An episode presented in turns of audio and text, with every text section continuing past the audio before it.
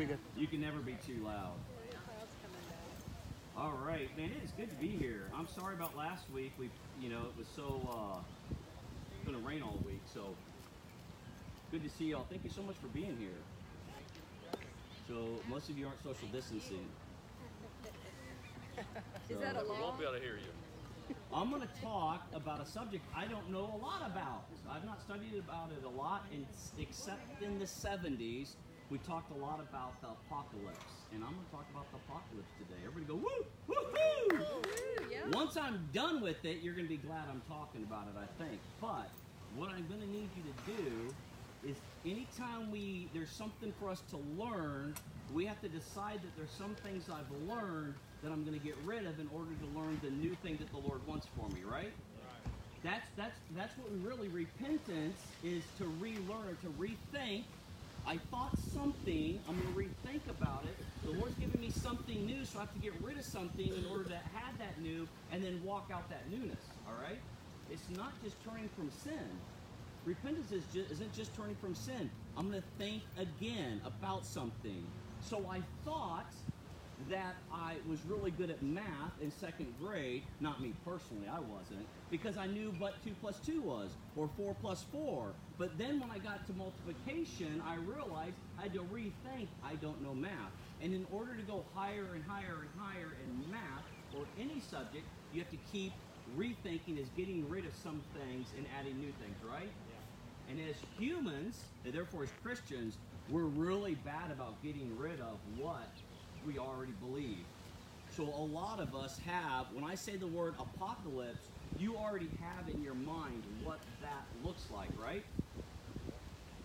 You have in your mind maybe even scripture, maybe even imagery from the scripture of what that sounds like and what that looks like.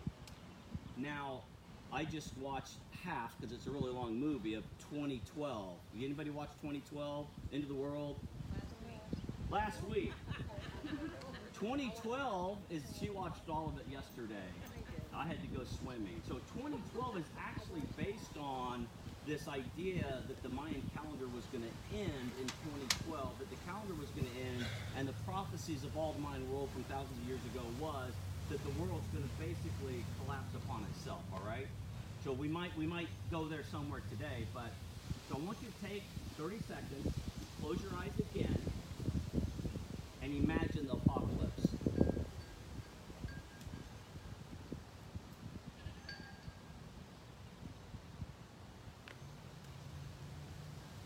In vivid detail, as much as you can imagine it, it might be a movie. Like Walking Dead. All right. Here's a question we're going to hopefully answer today. Are we in an apocalyptic moment in history? And I have a lot of hard time saying apocalyptic, so I'm going to struggle, and I'm going to say it also in the Greek. We're going to look at the Greek word here, but I want you to hold on to, for a little bit, what you thought about the apocalypse. And then what I want us to do is I want us to move in what that Greek word looks like and sounds like, and what that Greek word means, and the context that Greek word is used, and I want you to see if it matches your primary image of the apocalypse, okay? Or an apocalypse, or an apocalyptic moment. All right, so scripture does use this word apocalypse, and it uses it at least a dozen times that I've found. I know you can go and look it up pretty easy, but the Holy Spirit uses this word. It's an inspired word used by the Holy Spirit, right? And it's not like when and it's used by the Holy Spirit by the authors in a lot of the New Testament, especially in Revelation, and Paul uses it quite a lot. Most of us, when we think of apocalypse, we think of end times, right? We think of the world being destroyed. We think of COVID-19, the bird flu, the swine flu, SARS. We think of earthquakes, hurricanes, devastating famines. We think like young Linda referenced, The Walking Dead, the zombies. We think horrible end-of-life situations where often Christians are being persecuted, but the whole world is being destroyed, right? That's most of our vision of that. And this Greek word is apokalypsis. Apokalypsis. Everybody say that word with me. fast learner. I have to go and click that like 20 times because I'm not like a, my wife is like a little careful with words. When we travel anywhere, she can hear like the nuance of like the Scottish phrases. I've been over there way more. She's only been over there once. She still has like more of an awareness of the difference between a Scottish speaker and an Irish speaker and an Australian speaker and a New Zealander. They all match together to be not American to me, right? And that sounds awful, but that's how I hear often. So I have to like really work on this. But it's apocalypsis, am I right? We can just say apocalypse. Apocalypse means is a revealing of or an uncovering of something. Like if we walked in here and Buddy loves cars, and there's something here under a sheet, and it's all covered up, and we don't know what it is, but we come over and we to apocalypse it means to take the sheet or the cover off of it, and then how just blown away would Buddy be if like here's the car and he's like, oh my gosh, it's a 1927, I don't know what, but something really, I drove a 1962 Ford pickup truck with the steering wheel like a boat, no power steering, and a clutch. You guys have all driven this if you're my age or older. With the clutch, you had to do like this, and the stick was off the floor about, it felt like it was 3 feet high when you're 16, and your leg was sore, all right? But then how surprised would he be if I uncovered that and revealed it to him? And then how excited would he be if I uncovered it and revealed it to him and said, buddy, this is yours. Just because I love you, just because I know you, just because you're here with me, I'm going to give this to you. Would Buddy be excited? Does that sound like our current church definition of an apocalypse? No, not at all. It sounds like the complete opposite. When we think apocalypse, we think Jesus is coming to save us out of something horrible. I'm not going to get to that, but this word apocalypse is primarily used in the covering of the healing of something, specifically the scripture of Jesus Christ.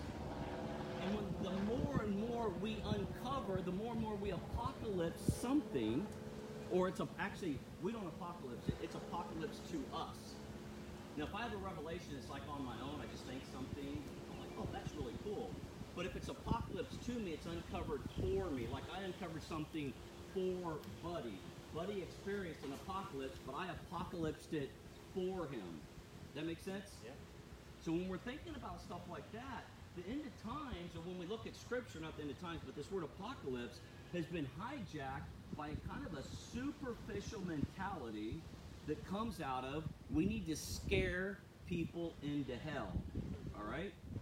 How many of you are been in church since the 70s when you had the Left Behind series and you watch the videos and the wife drives home and she's all happy, but the lawnmower's on the front yard mowing by itself. I mean, it's just there. It's, you remember back when you didn't have all the safety features, it's just sitting there. She's like, where's my husband? She walks in, she's like, Bobby, Bobby! And what? Nobody's there and she's sure she's been left behind. All right? And then somebody comes in, a teenager comes in, because they're the ones who really need to be scared, teenagers. They come in and mom, you know, the sink water's running and they're like, boom, mom! And we think of that being the apocalypse, like Jesus is coming as a thief in the night. And scripture does say that, he's coming as a thief in the night, but think about this. How upset would you be if your best friend who you trust more than anything, who's provided you with life, came in unannounced one night and said, hey, woke you up and said, hey, you got to get ready. Just get up and come with me. I've got everything packed that you need, brand new where you're going. We're going to Disney World. Would you be afraid of that sort of thief in the night? So why do we have all this shame-based stuff around apocalypse, around this type of stuff? And it's fear-based. It's fear-based. Is there going to be end times? Yes. Is there going to be an apocalyptic, like, end-of-time scenario? Most likely. Is there going to be a sign of the beast? Yes. Is there going to be yes? Yes, yes, yes. But it's yes, and maybe this is the bigger picture. Maybe this is the deeper thing. All right? I couldn't find anywhere in Scripture where the word apocalypse, apocalyptic, apocalypsis, is actually used to mean the end of ages. Even the word revelation for the book of Revelation is apocalypsis. The very name of that book contradicts the very way we read that book. Isn't that weird? See, and so I'm like looking at this the last month because people are sending me end of times, Jesus is coming, don't do this, don't do that. These are the signs. And I'm like, I don't feel that at all. So I'm going to go ahead and look up and start looking some at the apocalypse. And I was like, it totally, like I've just not even studied Revelation or apocalyptic things since the 80s because you get so let down when everybody's saying Jesus is coming. What was it, 88 Reasons Jesus is Coming in 1988? Harold Camp, a preacher out of, a godly guy, a preacher out of California, raised $100 million. And I think it's 5 times he predicts that he's coming to the ending of the world. I'm sorry, the rapture, not the ending of the world, which would be an apocalyptic moment if every believer was raised up from the earth. And I think he got it wrong 5 times.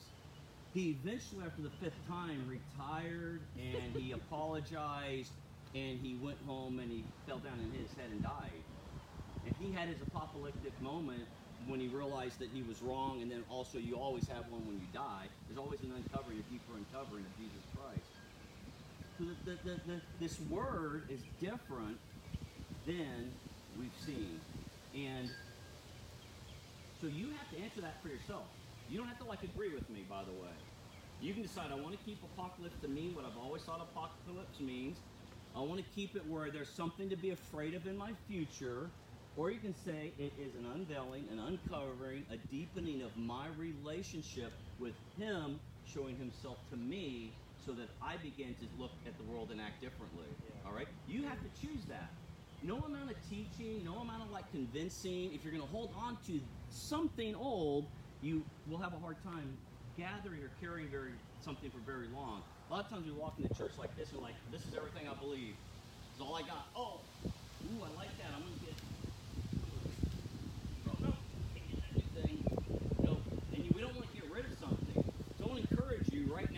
this time, not just this message, but get rid of some stuff, get rid of some things that are not helping you, not serving you to live a life of freedom, not serving to you to live a life of peace, not serving you to live a life of greatness, of being who you're created to be. Because one mindset, man, you want that wall, you want that fortress around you, and you want to be just nobody to come around you except anybody that makes you comfortable, anybody that you already like and agree with. But with a fortress of glory bubble, an apocalyptic moment with Jesus that just gives you this clarity of what you see, but knowing you're protected and you get to walk out in the world and live well out there, that's a pretty cool thing. Yeah. So we're going to look at two scriptures. And the first one I want to look at is out of the book of Revelation, Revelation 1:1. That's a good place to start about the apocalypse. If this book is titled Apocalypsis, it's a good place to look. I was going to end with it, but I'm going to end with something in Luke. But the revelation, this is how it goes, the revelation of Jesus Christ. Remember, it's one revelation. We look at the book of Revelation as lots of revelations of what's going to happen at the end times. It's one revelation. It's Jesus. The one revelation is Jesus Christ throughout the entire book. All right? Through the entire book. And it says, the revelation from Jesus Christ, which God gave him to show his servants what must soon take place. He made it known by sending his angel to his servant John, who testifies to everything he saw. That is the word of God and the testimony of Jesus Christ. Blessed is the one who reads aloud the words of this prophecy. Blessed are those who hear it and take to heart what is written, because the time is near. Now, this word, this word means an unveiling. So this is actually could be read as the apocalypsis from Jesus, the uncovering, the unveiling, the revelation, the Jesus showing himself. If you read Revelation, you'll see, I think it's 6 times But Jesus is the one that opens the things, that calls in the angels. He's a huge part of Revelation that we miss. Because we're so busy about plagues and famines and disease and cups of wrath being poured out. We don't see it. The worship, the victory. The final chapter is victory. Always victory. Where we come out as more than conquerors. So, again, it states its purpose right here. It doesn't mean end time destruction. Alright? Now, verse 3 says, "Blessed are those who hear it and take to heart what is written in it, because the time is near." The question is, what is the it that this scripture is talking about? Blessed are those who hear it and take to heart what is written in it, because the time is near. Is it what we're supposed to hear and take part of, which means the revelation of the end of the world? Or is it the thing we're supposed to take part of and live out is the revelation of Jesus? Again, you have to decide that. So for me, if it's the revelation of the end of the world, then I am preparing for the end of the world always. I'm preparing for hard times always. I'm looking for things that prove always that this is a book of Revelations, that this is a book unveiling the ending of the earth. Or if I believe this over here, that it's a book of a revelation of a single person, Jesus Christ, of the gospel, and I'm going to live this out, I'm going to take it to heart, then I live differently. I live about expansion. Here I live defensively, and we all could have been more prepared for this going on mentally and spiritually, and having our debt, low debt to income ratio, money in the bank, those things would all be better provided for in the future. But it's over here, I'm constantly looking for what God's doing and how I get to expand his kingdom and what good things he has for me, instead of how do I avoid the bad. So which one do you want to choose to believe? We choose that. You and I choose that. We choose what we believe in that area. And you can read scripture and you can find lots of stuff where it's going to be awful and it's going to happen right now. Or you can find lots of stuff where, man, God's going to actually empower you more and more and more. The darker it gets, the brighter you're going to shine. Mm-hmm. You know? Now, if you go out, we live, I don't know, 10 minutes southeast west of here, and you step out our house at any time, there's lights in the sky. And they're not coming from up there. They're coming from 99 to 249.99. They're coming from 249 down at Vintage. There's always light, right? But have you ever been to the desert? And you step, and you're camping, or in your mountain, and you step out. I mean, you can't see from me to Marion. It is so dark. Sometimes, you can't hardly even see your hand. It's so dark. And how bright is a little tiny flashlight that you would never want to use in your home? How bright is that little tiny flashlight in that darkness? I think we're going to be that bright. We're going to brighten up, and we can do that before we get scared or before we think it's the end of the world. So you have to think about what is the it that this scripture is talking about. You get to decide that. And then Romans 8:18, and just spend a few minutes here. I consider that our present sufferings are not worth comparing with the glory that will be revealed in us. This word revealed that Paul uses is that will be apocalypsed within us. I consider that our present sufferings are not worth comparing with the glory that will be apocalypsed within us. For the creation waits in eager expectation for the children of God to be apocalypsed. I want you to hear that. I want you to connect apocalypse. Again, this word is apocalypso. The world is waiting for us to be revealed as the sons and daughters of God. And then, but we don't reveal ourselves. I'm a Christian, I'm a head not tail. We wait in eager anticipation with the world for God to uncover and reveal us and to give testimony to Jesus Christ. Now,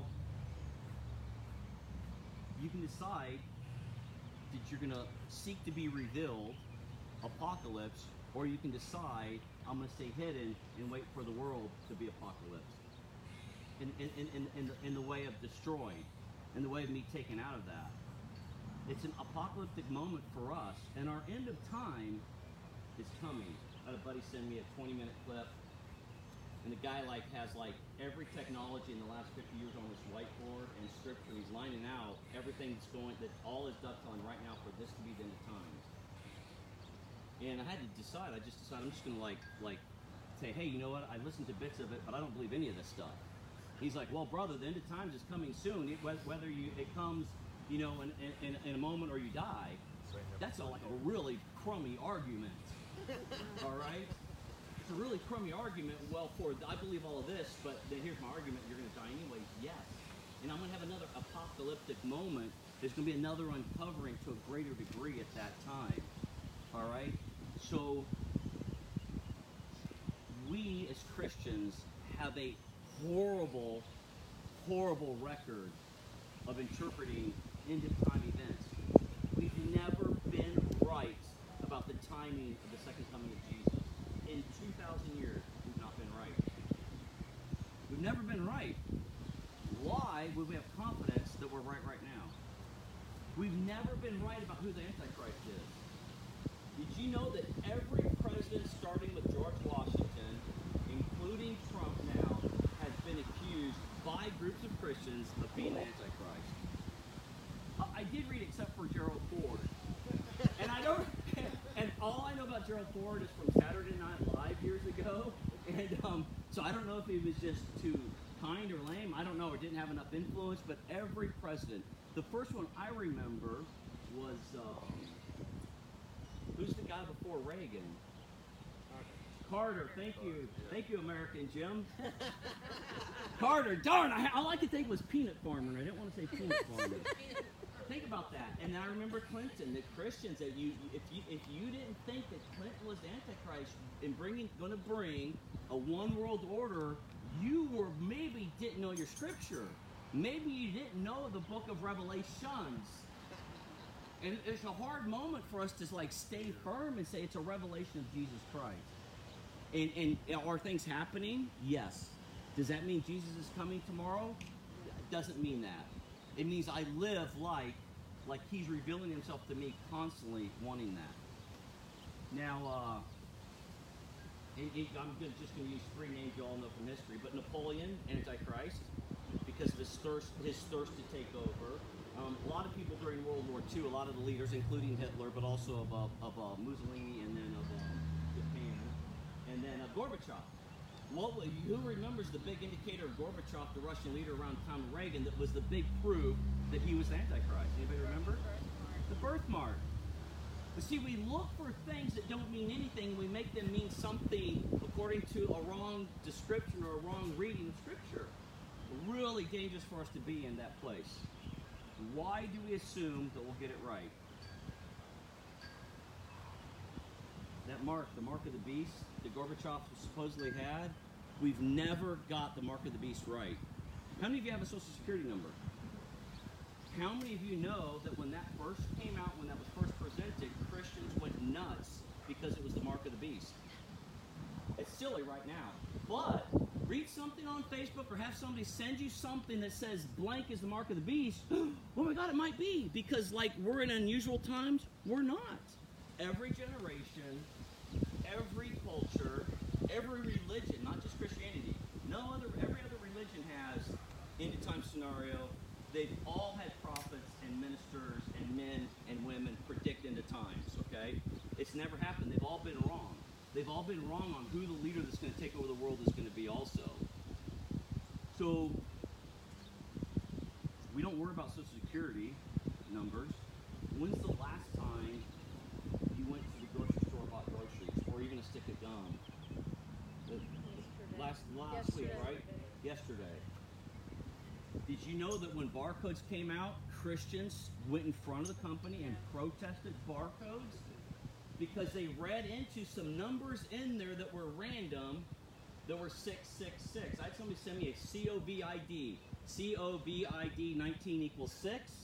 And then they added up each what COVID, and it was 66, and it's like, it's the mark of the beast.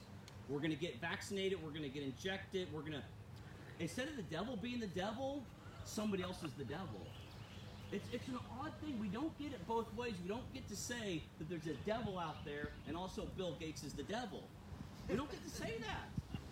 We don't get to say that, or if we do, we lose all respectability, and we're confused. We don't know who to fight. It's easier to fight Gorbachev and to be afraid of Gorbachev than to fight my own demons and my own giants and expand my own promised land. All right, so the thing is when we think about that, you would, if you really truly believe that social security numbers and barcodes are were the signs of the beast, then you kind of like need to not be in America or live in the mountains and never grocery shop again, ever. That's not true. You can probably get some cash. You can probably use cash somewhere, but they're still scanning a barcode everywhere. Even the tiny little stores in the mountains now, they scan that stuff. All right, so I'm gonna touch on a touchy subject, okay? That's really current right now. All right. What I want you to do is I want you to think everything that you think about vaccinations, good or bad. What about if they just are what they are, and the biggest work they're doing right now is messing with people's fear levels, is messing with people's identification, is messing with people, it's pushing people into two different camps that are divided. If you truly believe vaccinations are bad, then don't get vaccinations, but don't be afraid. My fear levels don't rise because the government says they're going to do something. In fact, when the government says they're going to do something and force me to do something that I don't want to do, my faith levels should rise up, because when I'm squeezed, I can become uncapped. But what we see is that fear that's within us gets pressed pretty hard, and we respond in anger and absolutism. All right? Here's another one. So I'm not going to try to jump on either one side or the other. But think about 5G technology. They have places, some have been torn down in other countries, some have signed petitions. That one had 144,000 signatures on a petition online. Think about it, if you truly believe that 5G is going to be the devil's way to track you, you would actually have to throw away your phone right now today. You could, don't throw it away, give it to me. Give me the code and permission to go sell it. All right, or to give it away, you would have to like stop using Google. Black cat! Oh my gosh! Oh, God, what are you trying to say? Right? You know how ridiculous that is? Train, glory train! Woo!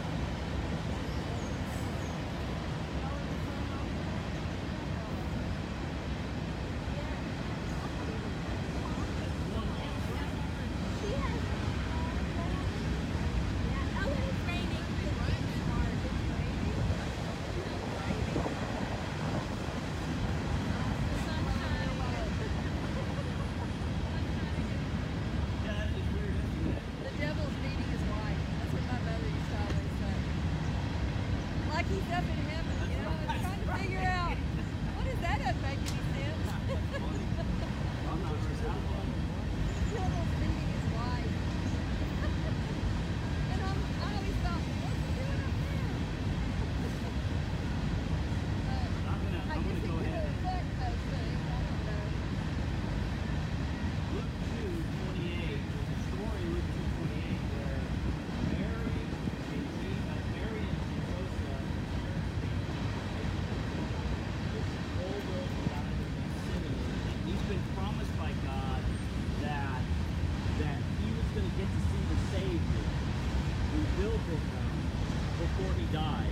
And he gets to see baby Jesus because they come to sacrifice Jesus.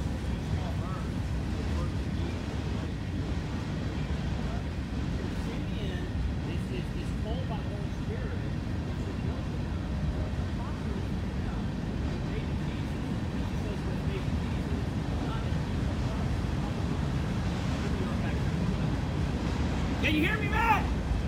I can now.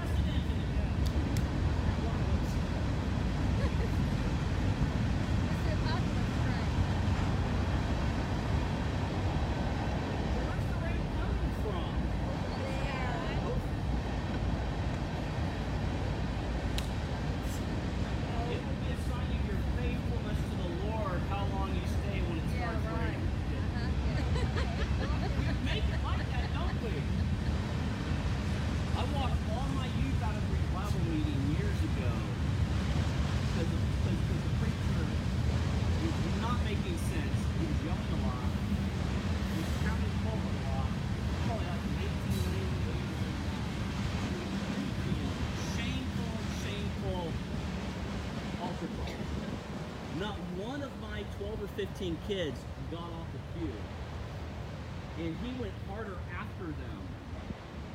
And they knew.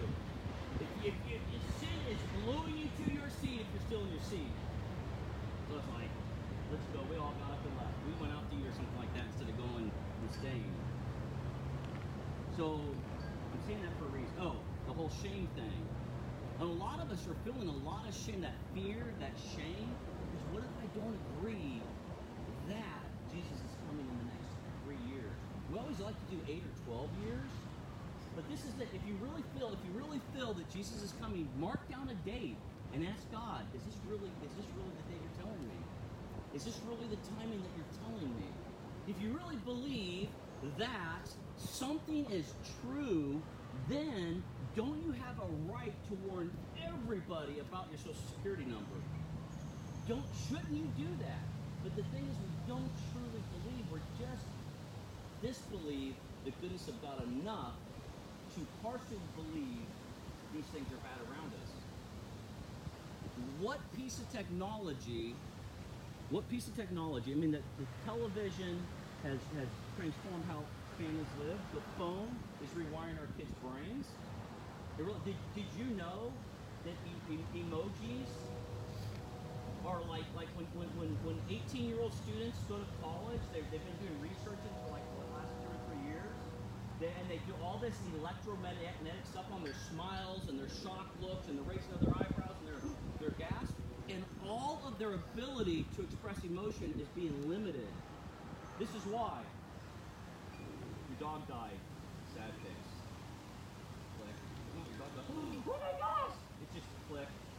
I'm LOL if we're happy, laughing out loud. Instead of laughing out loud, they're actually putting 3 letters. That's just the nature of the world, all right? But the thing is, those will change and those things will come. It doesn't mean that they're from the devil, all right? So with Simeon's an old guy in the temple. Baby Jesus' parents take him there. It's not been revealed yet to Simeon that this baby Jesus is the baby Jesus, is salvation. What happens is he's had a word for decades that he won't die until he sees this baby, all right? Most of us don't like to wait 3 months, let alone 30 or 40 years. But if we truly believe, we will wait, and we will wait in anticipation and excitement and joy. We're not waiting depressed in the couch with a fortress of bad doctrine around us and a fortress of only superficial Christians that won't bother us and poke at us and only, so if we really believed enough, we would start pursuing and saying this new technology is horrible, and we'd start warning everybody. Of course, you'd have to go on Facebook or Google or YouTube or your phone to warn most people nowadays. So see, if we really believed, though, we would and should do something about it.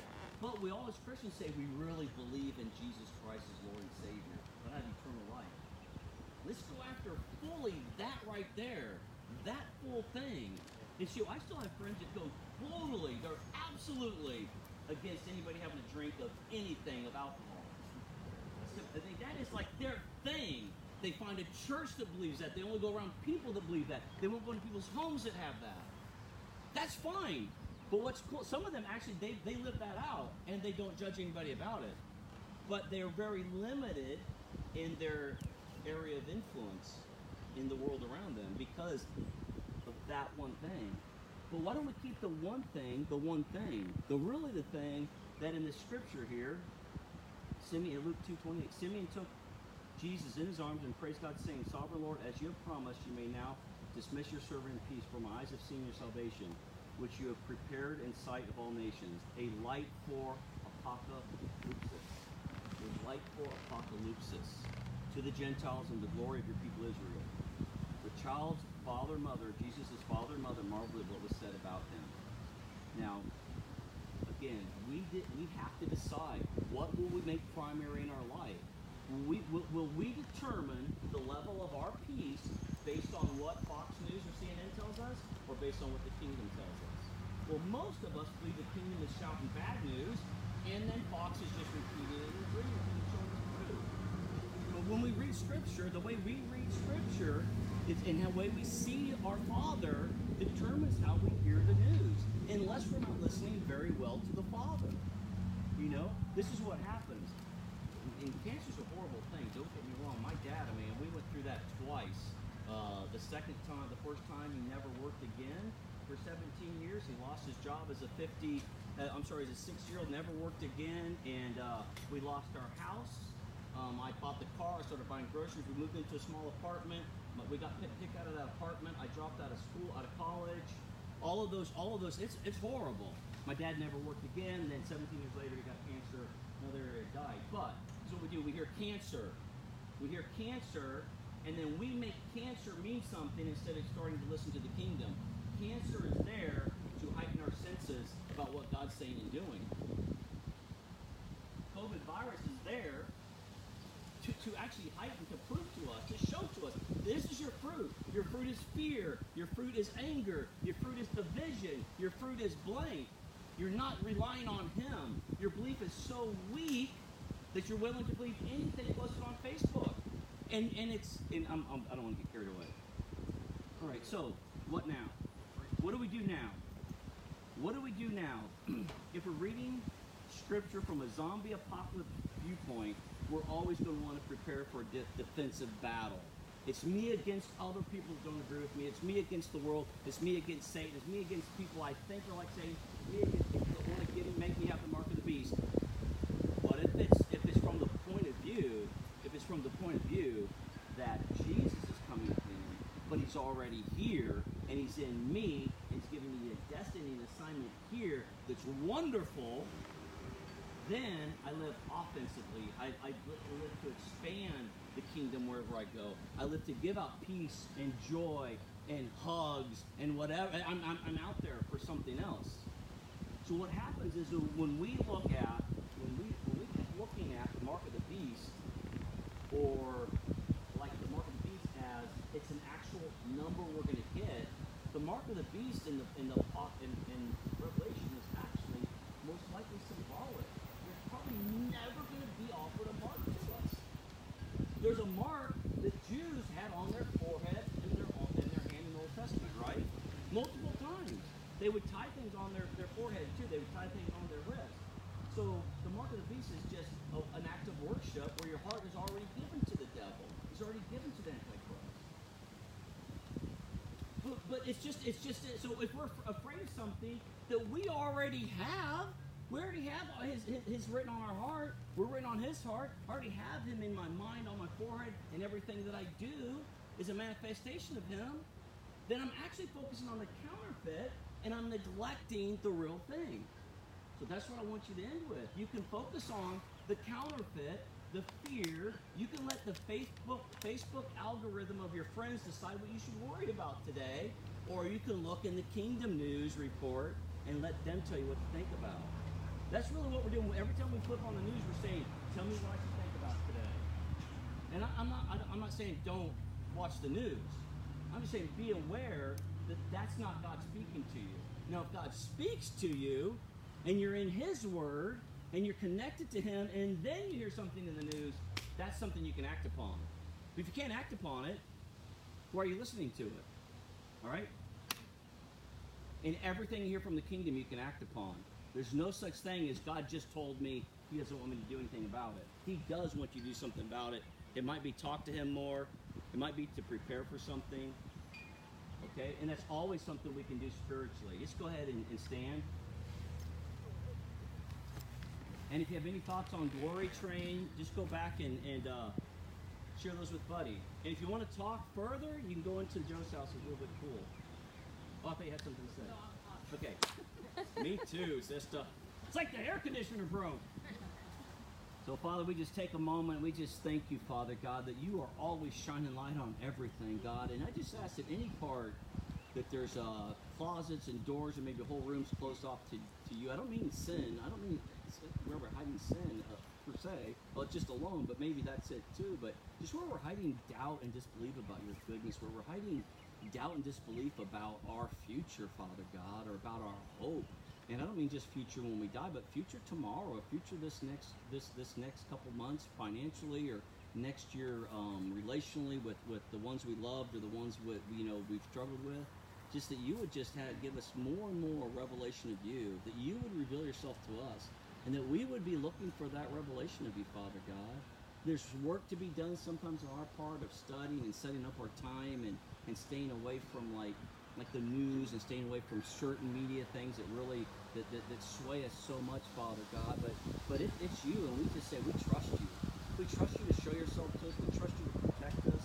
And we trust you that when we're afraid, we turn to you. And you're not yelling at us, don't be afraid. You're just putting out your hand. You're drawing us up into your chest, into your lap. You're giving us permission to hide in you for a moment, for a time, so we can walk out as sons and daughters of the King. We thank you for that. Everybody said? Amen. Amen. God bless you all. Thank you.